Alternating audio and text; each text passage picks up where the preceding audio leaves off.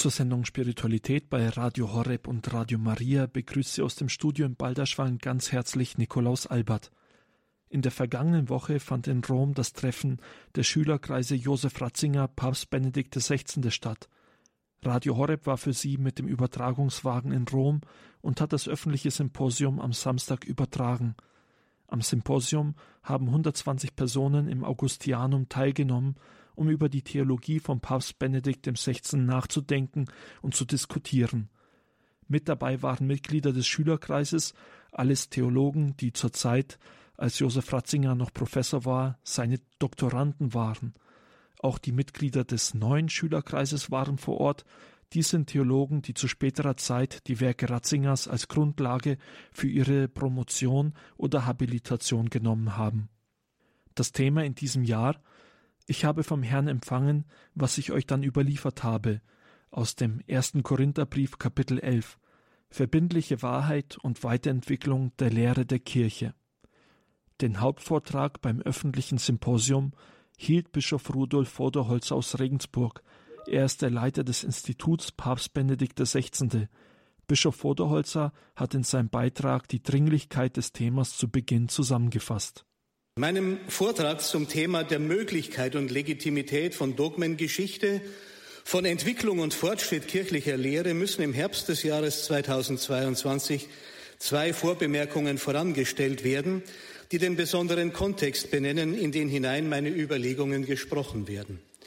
Erstens, die bisherige Dogmatik behandelte das Thema Dogmengeschichte eher vorsichtig apologetisch. Man denke nur an die Debatte im Vorfeld der Dogmatisierung der Assumptio Mariae 1950. Eine nicht unbeträchtliche Zahl von Universitätstheologen war skeptisch bis offen ablehnend aufgrund von vermeintlich nicht hinreichender historischer Begründung.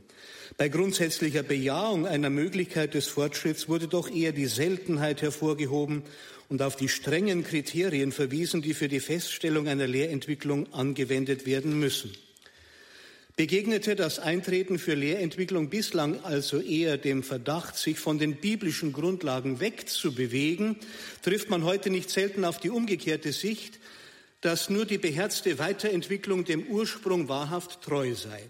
Nicht die geschichtlich wahrnehmbare Entwicklung müsse festgestellt und als legitim begründet und erschlossen werden, sondern Neues, Fort- und Weiterentwicklung werden vehement gefordert. Ich nehme damit Bezug auf die Debatten im Umfeld des sogenannten synodalen Weges in Deutschland, wo von etlichen Mitgliedern der Vollversammlung sogar mehrheitlich Forderungen erhoben werden nach Weiterentwicklung der kirchlichen Lehre in verschiedensten Bereichen, nicht nur der Sexualmoral und der ihr zugrunde liegenden Anthropologie, sondern auch in der Sakramentenlehre in Bezug auf das Bischofsamt, auf die Zulassungsbedingungen zum Weihamt in all seinen drei Stufen und nicht zuletzt auch in der Ekklesiologie, Stichwort synodale Kirche.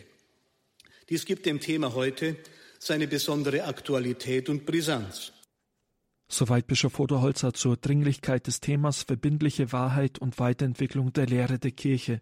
Unser Redakteur Johannes Wiczorek konnte mit Bischof Voderholzer in Rom sprechen und ihm fragen, was die Aufgabe des Instituts Papst Benedikt XVI. ist. Zunächst muss man geschichtlich sagen, dass Regensburg mit der Familie Ratzinger tief verwurzelt und verbunden ist. Ähm, Josef Ratzinger wurde 1969 Professor für Dogmatik an der damals neu gegründeten Theologischen Fakultät, hat sich in Pendling vor den Toren Regensburgs ein Haus gebaut und hatte eigentlich die Absicht, hier seinen Lebensabend auch einmal zu verbringen, aber äh, die Vorsehung hat es dann anders gefügt. Ja, und ähm, so war Regensburg natürlich äh, unter mehrerer Rücksicht äh, prädestiniert äh, für diese äh, Form der Sicherung und Vermittlung auch eines großartigen Werkes. Natürlich, dass Gerhard Ludwig Müller, der beste Theologe der Deutschen Bischofskonferenz, damals Bischof in Regensburg war, kommt noch hinzu. Ja, wir haben in Regensburg mit dem Institut die Aufgabe übertragen bekommen, dass theologische Werk Josef Ratzingers bis zur Papstwahl 2005 in systematischer Ordnung herauszugeben. Da stellte sich dann die Frage, ähm, was wird ein Institut begleitend dazu äh, noch machen müssen? Wir hatten die Überlegung, machen wir eine kleine Lösung, sammeln alle Schriften und dann, wenn wir sie herausgegeben haben, sperren wir wieder zu. Oder verwirklichen wir eine große, umfassende Lösung, wo wir alles von und über Josef Ratzinger, Papst Benedikt XVI. sammeln, von einem Bildarchiv über ein Tonarchiv, über Briefe und so weiter. Und es hat sich sehr schnell gezeigt, dass es an einer großen Lösung nicht vorbeigehen wird, weil wir allein schon für die Herausgabe der Schriften natürlich auch Bildmaterial, unveröffentlichtes, äh, Vorlesungsnachschriften und so weiter äh, brauchen. Und so haben wir jetzt über die Jahre ein äh, Institut, ein Forschungsinstitut aufgebaut, das auch von äh, Studentinnen, Studenten, Wissenschaftlern, Wissenschaftlerinnen aus der ganzen Welt äh, dankbar aufgesucht wird. Dazu kommt, dass uns äh, Benedikt XVI. im Jahr 2010 dann auch sein Privathaus, das er bis dahin nicht verkauft hatte, zur Betreuung anvertraut hat. Wir haben es zu einem Ort der Begegnung und der Dokumentation auch ausgebaut. Man kann dort erleben, wie er in den 70er Jahren sich sozusagen als Professor eingerichtet hat und wie er sozusagen auch als Hochschullehrer seine spätere Lehrverkündigung eben auch systematisch theologisch vorbereitet hat. Also Regensburg ein wichtiger Ort auch für Josef Ratzinger. Sie sind Bischof von Regensburg. Wie haben Sie denn Josef Ratzinger persönlich kennengelernt oder das erste Mal auch vielleicht getroffen? Das allererste Mal war als Student. Ich bin ja ein Münchner und wie ich ins Priesterseminar eingetreten bin, 1980 war Josef Ratzinger Erzbischof von München und Freising. Und es war üblich, dass die Seminaristen einmal im Semester beim Erzbischof auch zum Frühstück, zur Messe und zum Frühstück eingeladen waren. Da war meine erste unmittelbare Begegnung. Über seine Schriften hatte ich schon vorher von ihm gehört. Äh, die Lektüre von der Einführung in das Christentum, also seinem Bestseller, muss man ja sagen, im Zuge des äh, schulischen Religionsunterrichtes in der Vorbereitung auf die Abiturprüfung in Religion, katholischer Religionslehre, äh, gehörte zu den ja, für mich bedeutendsten ähm, Lektüre-Erfahrungen und hat sicher auch nicht unwesentlich zu meiner Entscheidung beigetragen, ins Priesterseminar einzugehen. Dann habe ich natürlich äh, über die Jahre seine Publikationen äh, verfolgt, auch im Zuge meiner Habilitationsarbeit ähm, wesentliche Aspekte seiner Theorie der Tradition, seine Zuarbeit auch zum Zweiten Vatikanischen Konzil dargestellt. Und das war dann natürlich auch der Hintergrund, weswegen äh, Gerhard Ludwig Müller mir damals die Gründung des Instituts anvertraut hat, weil er wusste, dass ich mich mit dem Werk doch ziemlich intensiv schon beschäftigt hatte und es auch recht gut kannte. Und dann im Zuge eben der, der ersten Überlegungen für die Gründung des Instituts kam es dann auch zur Begegnung mit dem dann schon äh, zum Papst gewählten äh, Benedikt XVI. Und seit der Zeit sehen wir uns natürlich äh, regelmäßig. Radio Horeb Leben mit Gott. Das Institut Papst Benedikt XVI. hat die Aufgabe, die Schriften von Josef Ratzinger, Papst Benedikt, zu sammeln. Dabei werden diese auch übersetzt. Dies ist nicht verwunderlich, schließlich kamen schon viele ausländische Studenten nach Deutschland, um bei Professor Ratzinger zu studieren. Meine Kollegin Marion Kuhl hat mit dem Ratzinger Schüler Pater Antoine Saroyan gesprochen. Pater Antoine kommt aus dem Damaskus und ist armenisch-katholischer Priester. Wie er vor vielen Jahren dazu kam, bei Professor Ratzinger die Promotion zu beginnen, das hat er Marion Kuhl verraten. Nach dem Abschluss meines Studiums in Beirut, ich hatte das Interesse, meine Kenntnisse, theologische Kenntnisse eigentlich weiterzuführen. Und deshalb habe ich immer gedacht, nach Deutschland zu kommen, weil in der Zeit die deutschen Theologen und Philosophen waren die führende Persönlichkeit in der Welt und deshalb hatte ich ja diese Interesse, hier nach Deutschland zu kommen und hier in Deutschland mein Studium zu vertiefen. Und wieso gerade bei Professor Ratzinger? Sie wissen, wenn jemand ja nach Deutschland kommen wird, er wird first, die erste äh, äh, Stufe, die erste Stufe äh, Menschen zu fragen, wer sie eigentlich ja in Deutschland kennen. Und ich bin zu einem Professor gegangen im Libanon und ich habe ihm gefragt, ich habe diese Absicht, eigentlich nach Deutschland zu fahren und ich möchte gerne eigentlich einen Professor finden, der mich eigentlich begleiten könnte. Und er hatte mir gesagt, das ist ja Professor Ratzinger, ist eine gute Persönlichkeit. Er, er kennt ihn und er sagte zu mir, das wäre, das wäre eigentlich eine gute Wahl, wenn Sie nach Professor Ratzinger gehen. Und haben Sie vorher Deutsch gelernt? Ich habe vorhin ja Deutsch gelernt im Goethe-Institut in Deutschland. Und äh, ich habe bevor dem, äh, dem Professor Ratzinger eigentlich einen Brief geschrieben und er hat sofort darauf geantwortet und dann und hat mich eigentlich in diese Gruppe auf Doktoranden eigentlich aufgenommen.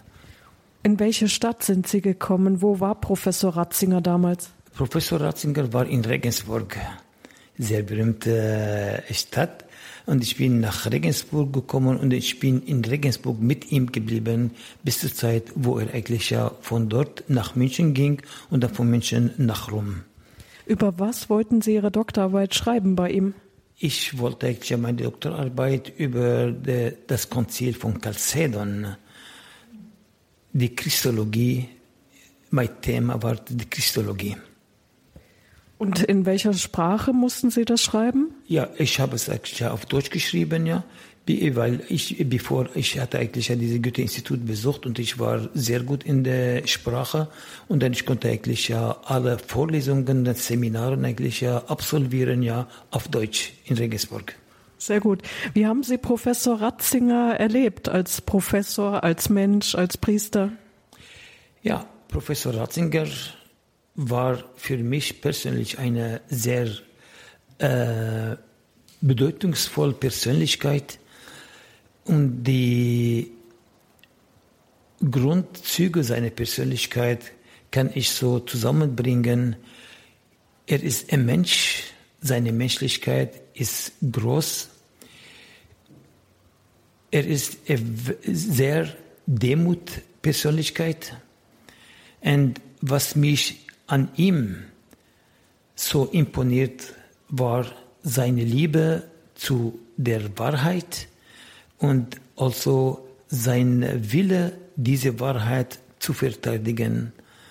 Und äh, seine äh, Gedächtnis ist, war, war immer eine große äh, Überraschung für mich.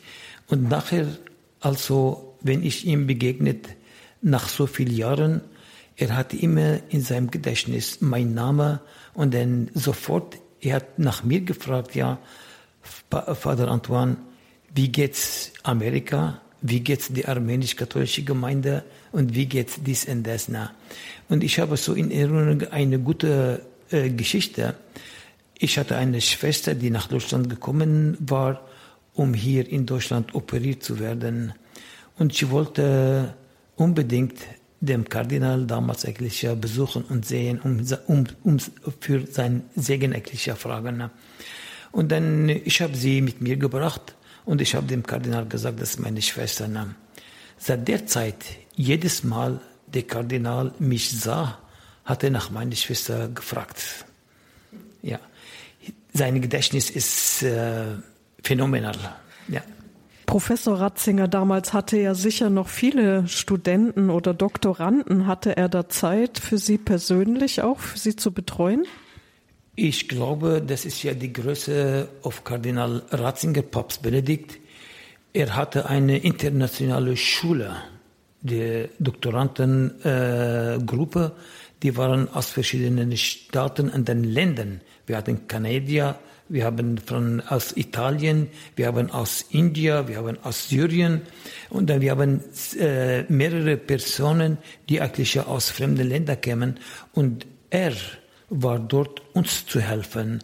Und das ist ja die Größe äh, äh, des, des Papstes, dass er eigentlich ja immer bereit war, die Ausländer in der Gruppe eigentlich zu verstehen und ihre Gedanken und ihr Anliegen eigentlich ja auf gutes Deutsch eigentlich ja weiterzubringen, damit die anderen eigentlich ja das verstehen können. Hatten Sie auch später noch zu ihm Kontakt, als er dann Kardinal war und dann Papst wurde? Wie war das für Sie? Da war das eine Überraschung, dass Ihr Professor Papst wird? Äh, ich hatte immer Kontakte zu ihm, zu ihm, gehabt, weil ich war selber eigentlich hier in Rom. Ich war der Regens of the Pontifical Armenisch äh, Collegium in Rom und ich hatte eigentlich die Gelegenheit, äh, äh, oft ähm, zu ihm zu gehen hier und zu besuchen, äh, ihn zu besuchen in der Kongregation, der, der, der Glaubenkongregation. Und so, ich hatte immer Kontakt mit dem. Und dann, wenn ich in Schwierigkeiten geraten bin, dann bin ich zu ihm gegangen und dann hat er mir eigentlich ja sehr geholfen. Wie war das dann, als Sie gehört haben, er wird Papst? Ja, ich war in Amerika und ich wusste, dass der Konklav war der und dann das war die, die Wahl des neuen Papstes. Und dann äh, ich war in meinem Auto und dann ich habe die Nachricht gehört, dass der Papst wurde gewählt und dann auf dem Weg äh, ich habe eigentlich ja eine Pause gemacht und dann ich bin zu einem Freund gegangen und äh, ich habe ihm gesagt bitte machen die, die Radio an. Er hat mir gesagt was kann äh, was was ist los? Ich habe ihm gesagt ja ich muss eigentlich ja die Nachrichten hören wer der neue Papst ist. Und dann äh, die Nachrichten kam das war Papst Benedikt, äh, Joseph Ratzinger, ja. Und ich war so emotional, äh, gefühlvoll, und dann im, äh, sofort, ich bin auf meine Knie gegangen, und ich habe so ein Gebet gemacht für ihn und dann, ich dankte Gott eigentlich für diese Gnade, dass er ja doch Papst wurde. Und ich war also äh, in äh, äh, zu viel Emotion in my heart und dann I, I began zu weinen und dann my friend looked at me und sagte, er, äh, my friend schaute zu mir und dann sagte, äh, äh, was ist los? I, I said to him, ja, das ist die Emotion, ja, dass ich, ich habe ich habe mit dieser Person so nahe gelebt und dann ich kenne ihn so gut und dann diese Person became the Pope, the eigentlich ja of the Universal Katholische Kirche. Eine große Ehre für mich und dann äh, gleichzeitig ist eine große Freude. Papst Benedikt XVI. Seine Person und Theologie begeistern Menschen weltweit. Der Mann aus Markel am Inn hat viele Theologen geprägt, Erst die vergangenen Tage haben sich die Schülerkreise Josef Ratzinger, Papst Benedikt XVI. getroffen, um über die Theologie Josef Ratzingers nachzudenken und diese zu vertiefen. Mit dabei war auch Prälat Professor Helmut Moll. Professor Moll hat in seinen Studentenzeiten Josef Ratzinger als Professor der Theologie live erlebt. Später holte ihn Josef Ratzinger als Leiter der Glaubenskongregation nach Rom. Wie seine ersten Erlebnisse mit Josef Ratzinger waren, Darüber hat er mit Marion Kuhl gesprochen. Ich habe mein Freisemester in Tübingen verbracht. Und in Tübingen habe ich dann Professor Ratzinger kennengelernt. Er hat dort die Vorlesung gehalten Einführung in das Christentum, das zu einem Bestseller geworden ist. Ich habe mich dann entschlossen, sogar ein Seminar bei ihm zu machen über die Probleme der Mariologie Dazu mussten alle, die daran teilnehmen wollten, eine Aufnahmeprüfung machen, nämlich griechische und lateinische Texte aus der Väterzeit übersetzen. Dazu habe ich mich entschlossen und dann konnte ich in dem Seminar sein, habe eine Arbeit geschrieben über die Ausgangsprinzipien der Mariologie in der Väterzeit Professor Ratzinger hat das mit sehr gut bewertet und so kam ich nun in Kontakt mit ihm durch seine Vorlesungen, durch sein Seminar und dadurch lernten wir uns näher kennen und dann hat er mich sogar in Tübingen aufgenommen in den Doktorandenkreis. Sie haben beim Professor und dem späteren Kardinal Josef Ratzinger ähm, gearbeitet. Sie kennen ihn aus nächster Nähe und Sie haben in der Glaubenskongregation mit ihm gearbeitet. Wie kam es dann dazu? Weil wir jedes Jahr ein Schülertreffen mit Professor Ratzinger hatten, das in Deutschland stattfand, hatte er mich eher überraschend bei dem Schülertreffen 1983 gefragt, ob ich nicht mal nach Rom kommen wollte. Ich habe die Frage gar nicht verstanden und antwortete ihm, im Sommer ist es so heiß, da komme ich nicht nach Rom. Darauf setzte er nach und sagte, nein, nein, ob Sie nicht Mitarbeiter in der Glaubenskongregation werden. Darüber staunte ich, weil ich gar nicht damit gerechnet hatte, in der Glaubenskongregation zu arbeiten. Und aus Dankbarkeit, dass er mich als Schüler, als Promovent angenommen habe und er auf der Suche war nach einem deutschen Mitarbeiter, habe ich dann Ja gesagt und bin dann mit 1984 in der Kongregation begonnen. Insgesamt bis 1995 war ich dann in der Lehrabteilung. Das ist die entscheidende Abteilung in der Glaubenskongregation. Wie haben Sie Professor Ratzinger und Kardinal Ratzinger persönlich erlebt oder als Professor, als Arbeitsgeber? Wie kann man das umschreiben oder was ist Ihnen da aufgefallen besonders? Insgesamt war er ein demütiger Mensch, der nicht über seine Fähigkeiten eitel klärte, sondern er hat mit uns kollegial zusammengearbeitet. Und wenn wir einmal kleinere Fehler machten, hat er uns nicht ausgestochen, sondern hat sie dann versucht wieder zu begradigen. Er war einer, der hörender war, empfangender war, der auch versuchte, sich in die, Mensch, in die Mentalität der anderen Bischöfe aus der Weltkirche zu vereinen, dass er versuchte, ihre Probleme zu verstehen, um sie dann eine Antwort zuzuführen. Er war also ein kollegialer Mensch, der mich sehr begeistert hat und ein demütiger Mensch. Haben Sie eine besonders schöne Erinnerung, die Sie mit uns teilen möchten? Jedes Jahr hatten wir in der Kongregation für die Glaubenslehre einen Ausflug, wo sich dann alle trafen und zwar Präfekt, Sekretär, Untersekretär, die Mitarbeiter, etwa 30 an der Zahl, aber auch die, die technischen Mitarbeiter, die also Kopien machten, die die Leute empfingen und so weiter. Und da spürte ich, dass er sich als Familie verstand, dass wir eine, alle eine große Familie waren, die zueinander stehen, die füreinander da sind, die einander helfen. So habe ich ihn auch sehr persönlich erlebt bei den Ausflügen jedes Jahr in der Kongregation. Was ist für Sie das Besondere an der Theologie von Josef Ratzinger, Papst Benedikt XVI.? Er wird als der Mozart der Theologie bezeichnet. Das heißt, er vermochte in einer Sprache, die die Menschen anspricht, das Geheimnis der Erlösung darzustellen. Er hatte eine große Formulierungsgabe, so dass er etwa das Dogma, das heute oft beschimpft wird, als die Auslegung divergierender Art der Heiligen Schrift deutet. Das Wort hat mich tief geprägt, dass also die Heilige Schrift unterschiedliche Strömungen hat, die aber dann im Dogma vereinheitlicht werden, sodass das Dogma nicht einfach hier nur ein Bremsklopf ist, sondern es ist die divergierende Auslegung der Heiligen Schrift. Und ich glaube, dass seine Theologie noch lange nachwirken wird. Sie hat zwar in Deutschland keinen hohen Stellenwert, aber das wird sich ändern.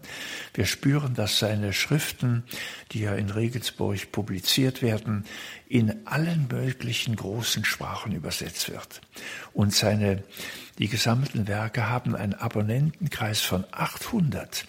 Wenn man sieht, dass Caspar nur 400 hat und Kühn nur 150 Exemplare, sieht man, dass die Rezeption von Ratzingers Schriften viel deutlicher wird. Sie haben gerade ein Wort benutzt, divergierend. Könnten Sie das noch ein bisschen erklären?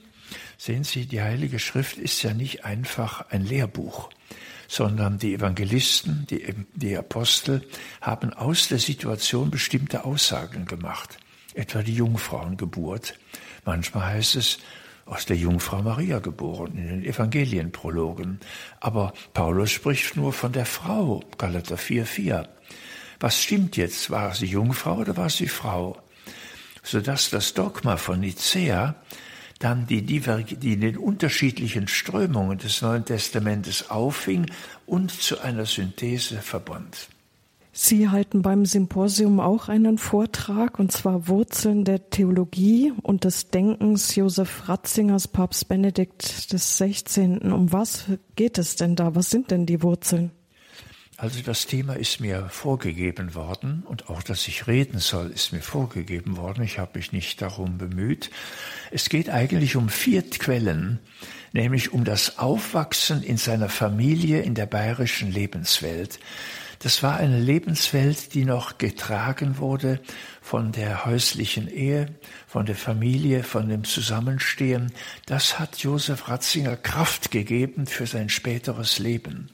Zweitens die Bedeutung der Liturgie im Leben der Kirche. Schon früh bekam er mit sieben Jahren einen Volksschott, damit er in das Geheimnis der Eucharistie und in die Mysterien der Sakramente besser eingeführt werden sollte. Es war für ihn ein, als ein Eintauchen in eine Welt voller Wunder und Wundersamkeiten. Drittens die kanonische Auslegung der Heiligen Schrift. Altes Testament und Neues Testament dürfen nicht gegeneinander ausgespielt werden, dürfen nicht voneinander abgetrennt werden. Es muss eine kanonische Auslegung der Heiligen Schrift erfolgen. Das heißt, die 27 Schriften des Neuen Testamentes müssen als eine Einheit verstanden werden. Denn wenn nun die frühen Väter gesagt haben, diese 27 Schriften und keine andere, diese sollen zum Kanon gehören, dann muss es doch eine letzte Einheit dieser 27 Schriften geben, die wir kanonische Auslegung der Heiligen Schrift nennen. Und viertens, die Kirchlichkeit der christlichen Existenz. Der Christ lebt nicht wie ein Freiwild. Er ist nicht ungebunden, sondern er ist in der Kirche Glied und von dort er soll auch verstehen, dass es eine Auslegungsinstanz geben, die wir Lehramt, von der Kirche, Lehramt der Kirche nennen. Dass das Lehramt uns sagt, wie bestimmte Texte auszulegen sind, wie bestimmte Äußerungen vorzunehmen sind. Und das hat Ratzinger in vorbildlicher Weise getan. Das sagt Prälat Professor Helmut Moll hier in der Sendung Spiritualität bei Radio Horeb zu den Quellen der Theologie von Josef Ratzinger. Mehr Gedanken zu diesen Quellen hat Professor Helmut Moll am vergangenen Samstag beim Ratzinger Symposium im Augustianum in Rom gegeben. Radio Horeb war für Sie live vor Ort und hat das Symposium übertragen. Sie können alle Beiträge und viele Interviews mit Teilnehmern auf www.horeb.org nachhören. Mit dabei am Samstag war auch Kardinal Kurt Koch, der Präsident des Päpstlichen Rates zur Förderung der Einheit der Christen. Kardinal Kurt Koch hat Johannes Wiczorek erzählt, was ihn persönlich an Papst Benedikt XVI. begeistert. Josef Ratzinger ist ein sehr demütiger Mensch, ein tiefgläubiger Christ und ein hochintelligenter Theologe.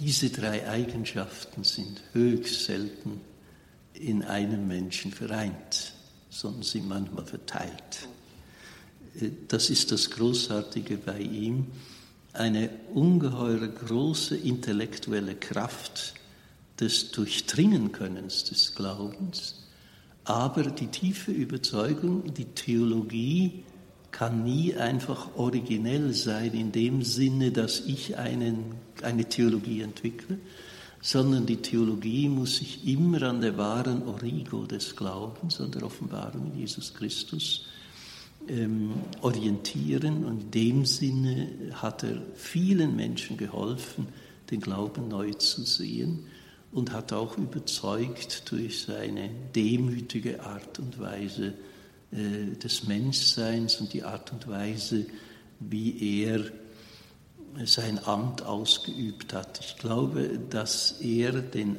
Amtsrücktritt eingegeben hat kann man auch nur so verstehen. Er hat nie seine Person in den Vordergrund gestellt, sondern den Auftrag, den er hat. Und wenn er zur Überzeugung gekommen ist, ich kann den Auftrag nicht mehr so erfüllen, wie ich es müsste, dann muss auch die Person äh, zurücktreten. Und in dem Sinne ist er für mich ein sehr, sehr überzeugender Mensch, Christ und Bischof. Sie sind Papst Benedikt XVI. einige Male begegnet. Gab es vielleicht auch ein persönliches Highlight, was Sie ja besonders bewegt hat oder getroffen hat? Es ist jede Begegnung mit ihm ein Highlight. Ich war letzten Montag, durfte ich wieder bei ihm sein. Äh, was mich am meisten berührt hat, 2010, ähm, als er mich zum Kardinal ernannt hat, hat er mich auch als Referenten eingeladen für den Schülerkreis und hat gewünscht, dass ich über das Zweite Vatikanische Konzil äh, referieren. Ich war da sehr überrascht, weil ich gefunden habe, es gibt ja keinen kompetenteren als er und habe das auch am Anfang gesagt. Also ich fühle mich da wirklich wie ein Klavierschüler, der vom Mozart spielen muss. Und, aber ich werde meine Vorträge kürzen, damit er seinen Kommentar äh, dazu geben kann, weil niemand kennt das Konzil besser als er. Worauf er gesagt hat, das kommt nicht in Frage, ich will alles hören, was Sie gesagt haben. Das ist diese, diese Offenheit, das Eingehen auf den anderen, das Ernstnehmen und sogar die Bereitschaft, etwas von ihm zu lernen, auch wenn er selber der größte Lehrer ist. Sie waren vor einigen Tagen jetzt beim Papst. Wie geht es denn unserem Papa Emeritus? Es geht ihm geistig sehr gut, er ist sehr, sehr präsent, äh, interessiert sich für vieles, hat auch ein klares Denken, wie immer, der Geist ist völlig klar, der Körper ist schwach geworden, das zeigt sich nicht nur, dass er nicht mehr gehen kann, sondern auch die Stimme ist manchmal sehr schwach, sodass man sich wirklich konzentrieren muss, was er uns sagt, und das will man ja auch, man will ja hören, was er sagt, aber es ist immer eine wunderschöne Begegnung, bei ihm zu sein und mit ihm auszutauschen. Das sagt Kardinal Kurt Koch. Ein persönlicher Gruß ging von allen Teilnehmern des Symposiums an Papst Benedikt über Radio Horeb. Auf die Frage, ob Papst Benedikt selbst über die Medien verbunden war, antwortet Professor Christoph Ohli, der Vorsitzende des neuen Ratzinger Schülerkreises. So ist es uns auch im Vorhinein gesagt worden, ja. Ähm, und ich hoffe tatsächlich, die beiden Möglichkeiten, sei es über Radio oder sei es über Fernsehen, er genutzt hat. Und ich fand es ja auch wirklich eine schöne Geste vom Podium und aus dem Saal heraus ihm einen Gruß zuzusenden. Und das hat, das habe ich nachher gehört, sehr viele berührt. Das war für viele so der Höhepunkt oder das Zentrum dieser Veranstaltung, dass diese Verbindung dadurch ganz offensichtlich war. Also Papst Benedikt war selbst über Radio Horeb und EWTN bei den Vorträgen des Symposiums der Schülerkreise Josef Ratzinger Papst Benedikt mit dabei. Thema dieses Treffens war Ich habe vom Herrn empfangen, was ich euch dann überliefert habe, verbindliche Wahrheit und Weiterentwicklung der Lehre der Kirche.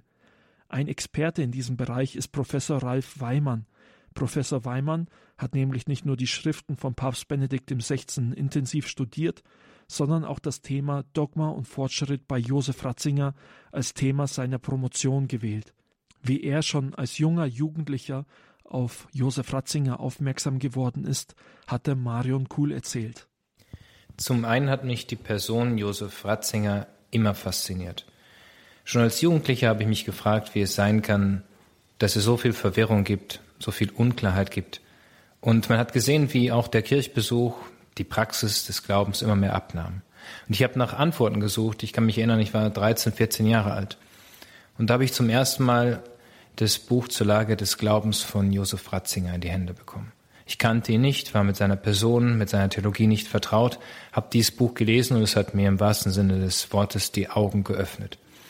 Und so habe ich dann immer weiter seine Bücher gelesen, das, was er geschrieben und veröffentlicht hat. Und es hat mir Orientierung und Licht gegeben, insofern, als es, es mich immer zu Jesus Christus geführt hat.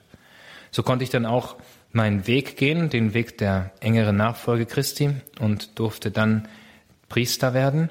Und da hat mir dann der Bischof, mein Bischof, die Möglichkeit gegeben, dass ich eine Promotion anstellen konnte. Und dann war es für mich eigentlich ein leichtes sozusagen, dieses Thema zu wählen Zunächst einmal die Theologie Josef Ratzingers, weil sie mir schon als Jugendlicher viel Halt und Orientierung gegeben hatte.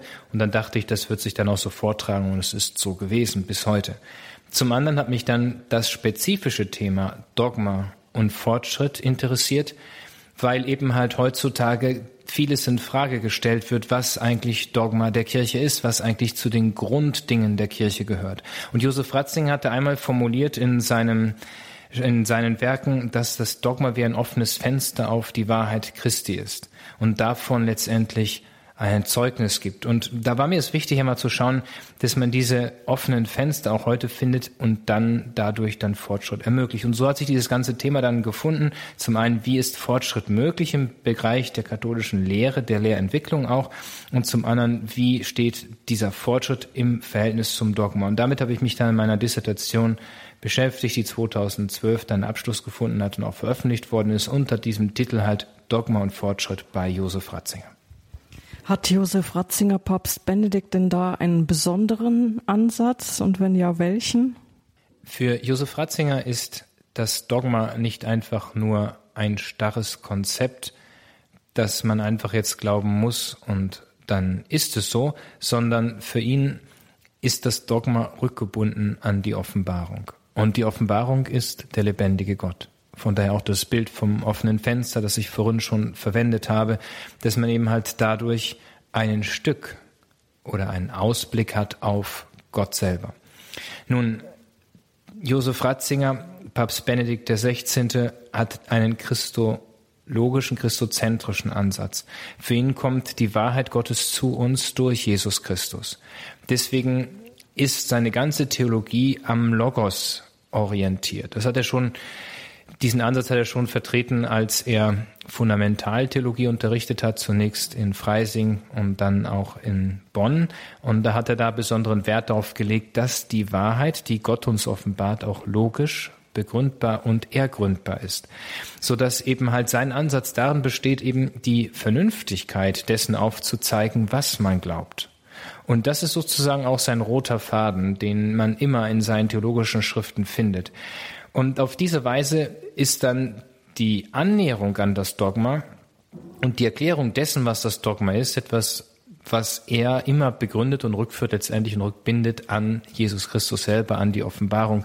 Und von daher leitet sich dann sein ganzer Ansatz ab und wird dann auch lebendig. Das heißt, das Dogma ist dann nicht einfach nur etwas, was ich muss es jetzt so glauben, sondern es gewährt mir einen Blick auf den, dem ich glaube, nämlich auf Jesus Christus das anvertraute Glaubensgut bewahren, wie es bei diesem Zitat beim Korintherbrief heißt. Beim Festhalten von Glaubenswahrheiten wird man oft in die konservative Ecke geschoben. Man wird vorgeworfen, ja, du bist altmodisch oder ewig gestrig oder schlimmstenfalls wird noch gesagt Fundamentalist. Ist das Glaubensgut etwas Starres? Sie haben es gerade schon angeschnitten oder inwiefern kann es denn da eine Entwicklung geben? Zunächst einmal scheint in unserer Gesellschaft all das gut zu sein, so wenigstens die öffentliche Wahrnehmung, was Fortschritt heißt. Aber Fortschritt steht eigentlich für den Marxismus. Für den Christen und das Christentum, also Fortschritt um jeden Preis meine ich damit natürlich, das muss man schon etwas genauer sehen und auch klarer definieren. Für den Christen ist das Prinzip Jesus Christus und er ist derjenige, der die Neuheit schlechthin gebracht hat und damit jeden Fortschritt erst begründet. Die ganzen Universitäten und die Existenz der Universitäten ist darauf zurückzuführen, auf diesen Grundansatz von Glaube und Vernunft. Nun aber zurück zu dem Thema und zu dem, was Sie gerade gefragt haben. Natürlich hat schon Paulus geschrieben im ersten Brief an die Korinther, ich habe vom Herrn empfangen, was ich dann überliefert habe. Und damit drückt er ein ganz wesentliches Prinzip christlichen Glaubens aus. Wir erfinden den Glauben nicht selbst. Wir stimmen nicht darüber ab, was wir gerne wünschen oder was wir uns gerne vorstellen könnten, sondern wir geben das weiter, was wir vom Herrn empfangen haben. Das heißt, das große Geschenk, das Gott uns gemacht hat durch seine Menschwerdung, das versuchen wir weiterzugeben und davon geben wir Zeugnis. Und das zu bewahren, konservare, daher leitet sich das Wort ja auch konservativ ab, was heute so eben halt auch, weil dieses Fortschrittsdogma zählt, was etwas marxistisches inspiriert ist und so weiter. Das gilt heutzutage in der Tat als rückständig und so weiter, aber im Prinzip ist es die Grundbedingung für wahren Fortschritt. Konservare, ich muss natürlich das Gute konservieren, bewahren, das Gute. Nicht das Schlechte, das Gute. Und der Gute ist Jesus Christus selber. Also von daher ist in diesem Ganzen, spiegelt sich dann das wieder, was Paulus im ersten Brief an die Korinther schrieb. Ich habe vom Herrn empfangen, was ich euch dann überliefert habe. Es geht hier also nicht um irgendetwas, sondern es geht um das Gute, um den Guten, der Jesus Christus selber ist. Und ihn gilt es in der Tat zu bewahren auf mehrerlei Weise. Einmal seine Lehre und dann auch natürlich seine Person. Beide sind voneinander nicht zu trennen. Und von daher kriegt man leicht den Stempel aufgedrückt, man sei konservativ und so weiter, aber es ist eigentlich das Grundprinzip des Christlichen. Und Fundamentalismus wird heutzutage auch gleich in die Ecke mit Extremen und verschiedenen Fehlformen, die es auch gibt und immer auch gegeben hat, gedrängt. Aber Fundament ist etwas ganz Wichtiges für einen Christen. Denn wenn das Fundament nicht auf Stein gegründet ist, auf Fels, dann kommen die Fluten bekanntlich und das ganze Haus stürzt zusammen. Deswegen ist das Fundament grundlegend. Und das Fundament, das gelegt wurde, ist Jesus Christus und ein anderes Fundament kann nicht gelegt werden, wie Paulus im Brief an die Galater schreibt. Und von daher gibt es hier eine Spannung zwischen zweierlei Dingen. Auf der einen Seite die göttliche Wahrheit, die sich offenbart hat und die in sich die Wahrheit ist zu allen Zeiten, von daher auch unveränderbar. Jesus Christus sagt von sich, er ist die Wahrheit von gestern, heute und in alle Ewigkeit. Auf der anderen Weise, auf der anderen Seite gilt es immer wieder neu darum, diese Wahrheit, die uns überliefert und gegeben wurde, neu zu ergründen und in die Zeit zu stellen und in jeder Zeit neu dem Menschen näher zu bringen. Und das ist die große Spannung, in der wir uns heutzutage befinden. Und da hilft es wenig, wenn man mit solchen plakativen Polemiken arbeitet, die sagen, sie sind konservativ und sie sind Fundamentalist. Damit sage ich jemanden, ich möchte mit ihnen nicht weiter sprechen. Vielmehr sollte man dazu übergehen, auf Argumente zu hören und Argumente in den Vordergrund zu stellen. Und die besten Argumente sind die, die sich auf die Wahrheit stützen. Zum einen diejenige, die sich offenbart hat in Jesus Christus und zum anderen die, die auch dann mit der Vernunft erfassbar ist. Und das versuchen wir zu tun, gerade auch als Theologen, um eben halt auf diese Weise eine logische, eine begründbare und vernünftige Erklärung dieses großen Glaubensgeheimnisses dann zu geben. Wenn es im Johannesevangelium heißt, ihr könnt es jetzt noch nicht fassen, der Heilige Geist wird euch in die ganze Wahrheit führen oder in der ganzen Wahrheit leiten. Was heißt das denn, wenn Jesus Christus alles offenbart hat? Worin besteht dann dieses in die ganze Wahrheit einführen? Fehlt da noch irgendwas oder geht es nur um ein tieferes Verständnis oder geht es um etwas Zusätzliches Neues? Zum einen ist dieses Zitat aus den Abschiedsreden Jesu entnommen. Jesus spricht zu seinen Jüngern und er bereitet sie nun auf das Erlösungswerk vor. Und deswegen heißen diese Reden auch wirklich Abschiedsreden, weil er eben halt ihnen das mitgibt, was für die künftigen Stunden, für die künftigen Tage, für die künftige Zeit eigentlich für immer von grundlegender Bedeutung ist. Und da sagt er dann auch, dass der Heilige Geist in die volle Wahrheit einführen wird. Die volle Wahrheit ist in Jesus Christus geoffenbart worden, aber wir müssen sie auch verstehen. Und hier ist die große Schwierigkeit, dass wir mit unserer Begrenztheit diese Wahrheit, die uns natürlich auch immer übersteigt, denn wer meint, er könnte Gott verstehen, dann ist es nicht Gott, den er versteht. Von daher ist es immer eine große Kunst, sozusagen diese große Wahrheit zu verstehen. Und dazu braucht es den Heiligen Geist. Auf Ihre Frage nochmal zurückzukommen, gibt es hier zwei Ebenen, die zu unterscheiden sind. Zum einen hat Jesus Christus den Aposteln alles gezeigt. Sie haben die Wahrheit gesehen mit ihren eigenen Augen. Sie haben sie gehört mit ihren Ohren. Und nach seiner Himmelfahrt ist den Aposteln ist anvertraut worden, diese Wahrheit weiterzugeben, indem eben halt, wie es im Matthäus-Evangelium beschrieben ist, heißt, geht in alle Welt, verkündet das Evangelium, lehrt sie alles zu tun, was ich euch gelehrt habe. Und hier nun ändert sich etwas. War das Sehen bei den Aposteln im Mittelpunkt gestanden, tritt nun das Hören in den Mittelpunkt, so dass wir angehalten sind, auf die Wahrheit Jesu Christi zu hören. Und dazu braucht es den Heiligen Geist. Ohne seinen Beistand, ohne eine innere Offenheit, dass er mich führt, würde ich letztendlich nur mir selbst folgen und meinen eigenen Ideen. Und das ist die große Gefahr, die zu allen Zeiten bestanden hat. Das hat die Kirche dann in der Tradition auch als Heresie bezeichnet, als Gnosis bezeichnet, als verschiedene Formen von ihr Lehren. Aber deswegen ist das, was der Herr uns hier mitgegeben hat in seinen Abschiedsreden, von grundlegender Bedeutung, dass der Heilige Geist euch in die ganze Wahrheit einführen kann und einführen wird. Aber dazu muss man ihm dann auch sozusagen die Freiheit lassen, das auch zu tun. Sie hören die Sendung Spiritualität hier bei Radio Horeb Dogma und Fortschritt bei Josef Ratzinger. So lautet die Promotionsarbeit von Professor Ralf Weimann. Er hat mit Marion Kuhl in Rom beim Symposium der Ratzinger Schülerkreise gesprochen. Alle Beiträge und Interviews zu diesem Symposium finden Sie auf unserer Homepage www.horeb.org. Ein herzliches Dankeschön geht an Sie zu Hause für die Unterstützung. Ohne ihre Spende wären diese Beiträge nicht möglich gewesen, sei es der Sendewagen, der in Rom vor Ort war, oder die Gehälter der Kollegen, die sich auf dem Weg nach Rom gemacht haben. Vergessen Sie uns auch in Zukunft nicht, denn Professor Christoph Ohli hat auch schon einen Blick auf das nächste Jahr gegeben. Ich darf verraten, dass wir fest planen, das Symposium auch nächstes Jahr zu halten. Das wird auch wieder im September sein. Was das Datum angeht, stehen noch zwei kleine Überlegungen im Raum, die wir noch vorab klären müssen, aber das wird rechtzeitig bekannt gegeben. Ähm, und wir wären ja froh, auch im nächsten September, dass es vom Klima her so ist wie in diesen Tagen. Es war ja eigentlich schönes Wetter, aber nicht mehr so heiß. Es war eigentlich recht angenehm. Da haben jedenfalls doch viele gesagt. Themen haben wir auch wieder in einer eigenen Runde äh, bedacht, was das sein könnte. Es sind auch so Favoriten aufgetaucht, aber das wird rechtzeitig bekannt gegeben. Da will ich jetzt auch nicht vorgreifen. Sie setzen sich dann zusammen mit den Schülerkreisen und überlegen, was es geben kann oder wie, wie entsteht so ein Thema? Ist das ja, da die Tradition haben wir eigentlich auch in diesen Jahren übernommen. Ähm, das war schon in den früheren Jahren wohl in Castel Gandolfo so, ähm, dass in einer Runde diskutiert würde, welche Themen sind jetzt aktuell, was müsste man mal so anschauen.